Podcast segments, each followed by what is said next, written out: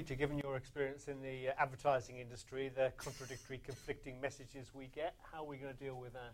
There are, there are. And I, I mean, this is why I think we agreed that at the forefront of what needs to be done and is being done, and actually, it's educating and educating through putting out the right messages, encouraging people to do the right thing, and just encouraging the citizen, the consumer, to do that is not good enough. You have to actually work on those who deliver the messages, i.e., through the media. For example, I think probably with the exception of Nigella Lawson, it's fair to say that most chefs now, cooks, and of course there are lots of programs on television about that, are actually putting out strong, actually very good, positive messages about health, about what's good to eat. If you look through a schedule of programming for the week, you'll see all sorts of things from people being much more focused on outdoor living, outdoor life, through to Jamie Oliver encouraging us to eat more fish, country living.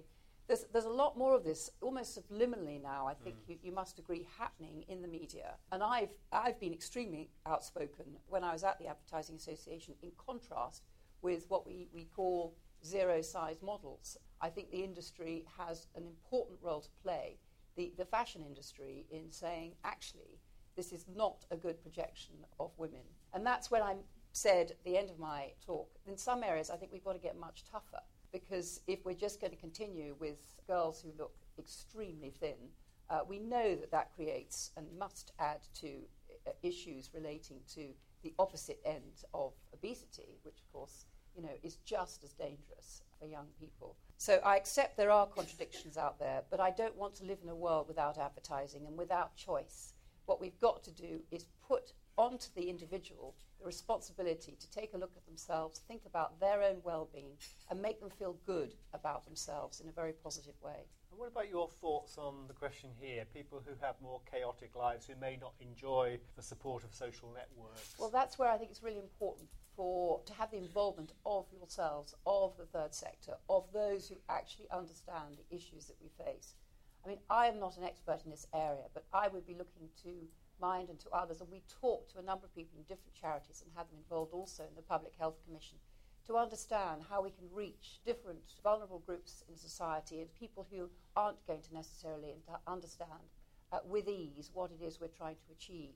But it's amazing when you think about some of the storylines. Forget that's one that's just been, I think, is in Coronation Street or EastEnders. But on the whole, the storylines, even in soaps, are actually helping people to understand just what alcohol can do. There are some positive things out there, but people who are confused by these messages need to have a different and much more bespoke approach. And Andrew, on this same point, I mean, is there a risk, do you think, that uh, nudge techniques might actually accentuate health inequalities if we end up with some groups in the population responding to choice architecture in a positive way and others not? Well, I, th- I don't think one size is ever going to fit all, and uh, I think nudge is a, a good example of things that can be done differently. For example, Peta was talking about uh, seatbelts and drink driving. I think there's a, a, role for legislation, regulation, and then changing public perceptions that then uh, takes a behaviour and makes it uh, absolutely the exception. I think the next challenge, if you like, that at the turn of the century it was clean water and social housing. We then had a period of where government's been able to legislate and regulate and take the next tier of things. I really see the next challenges around health improvement. And the only way you're going to be able to deal with health improvement is engaging with people as individuals. And that's why I think individual health assessments, working with a whole variety of players, not necessarily in the NHS, is probably the way forward. And you know, the question from mind is, well, surely it should be the mental health charities that are engaging with these these these vulnerable groups. With gyms and health assessments, we engage with certain clients, and under the Change for Life banner, I think working with local councils, 30,000 children learnt to swim in our pools last year. These things are only hap- only possible if you ask a whole variety of different groups to respond but a government has to make sure that they look after the most vulnerable and those needy groups that might otherwise get left behind. David, you raised the issue of volunteering, and a colleague at the back has challenged you a bit on that. What can government do to encourage and secure greater volunteering in society? I mean, actually, I think it's not only about volunteering. Small point, which a lot of it is about reciprocity, and some of these most powerful examples are about reciprocity.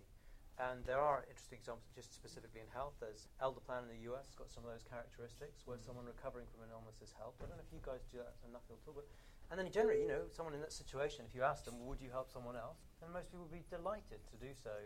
An example of it, I think, was brought home to me about some arguments about who runs canteens and so on in hospitals. Actually, mm. there's been a bit of a movement towards you know you just get your Starbucks in and so on, and as opposed to you know who wants the volunteers who make these slightly boiled up sandwiches. Well, it's just actually they turn out. Of course, they're doing lots of other things too in terms of the kind of nurturing and support that they are offering in a context. And I often think there's been a tendency to fail to value that. So, because we just had the Giving Green Paper, which is of course about giving time and whatever. And one of the things you can try and do, there's a lot of interest about, is trying to lower those crude terms, the transaction costs, for barriers to being able to help, even in small amounts. And Peta's point is there's a long history, which in fact goes back before, and lots of great examples. The fact Conservatives campaign in the 80s on, on AIDS was remarkable in terms of the number of lives it probably saved. I think one of my favourite ones is actually go back to um, Maney Corner in 1921. The first time, because all these car accidents were happening, and someone had the bright idea, why don't you put a white line in the middle of the road? First one in Britain. You, of course, you could have banned cars or whatever, but actually it works pretty well. It spread. Indeed, it was interesting. It was a local innovation that then spread. So it's not that we haven't been doing this stuff for a while. I just think that in terms of the overall balance of our effort, as you uh, indicated, including on the research side, it just hasn't sort of squared up to the underlying kind of variance might be explained. Um, do you want to do one or two mm. others or not? Very interesting and important issues you raise about some at-risk populations, particularly mental health, who have much more. I mean, one of the characteristics is these much more limited and, and, differently structured social networks, actually. We do know a lot about this already. I mean, from previous administration, a lot of work was done on social exclusion, um, which essentially results from the those ACE pilots. You probably know was that consistent adult essentially was key in terms of care. And one of the challenges must surely be in terms of policy reform, not only for health, is integrated provision around some high need individuals like that.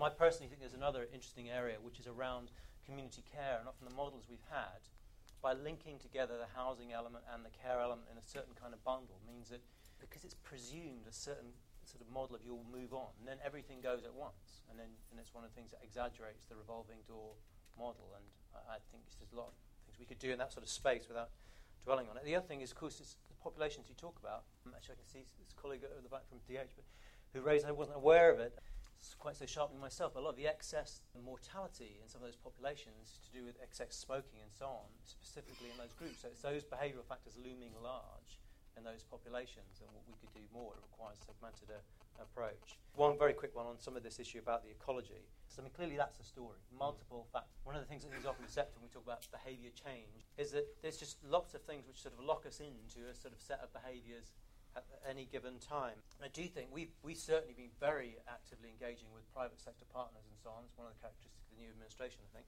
to work. I mean, if we just take the example of a supermarket, think about a supermarket, what it's potentially in its hands to be able to do about healthy behaviour. The level of information and the feedback could give you, not only in your individual labels, which actually labels, by the way, interesting example of where there's evidence that um, done rightly, right kind of heuristics.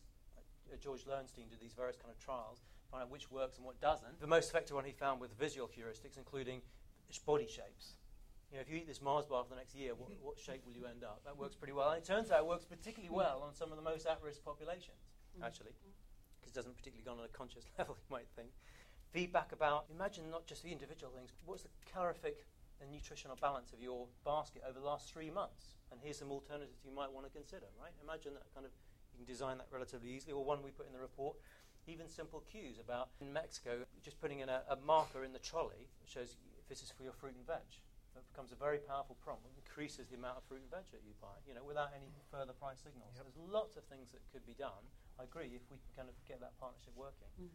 Okay. Well, can, can I just say very quickly too on that, just to accentuate that in my experience, just working the phones and just asking, as you say, asking people for help I mean, it's amazing. People want to impart their knowledge. They want to feel they're a part of something important. They want to give back. They want to be involved.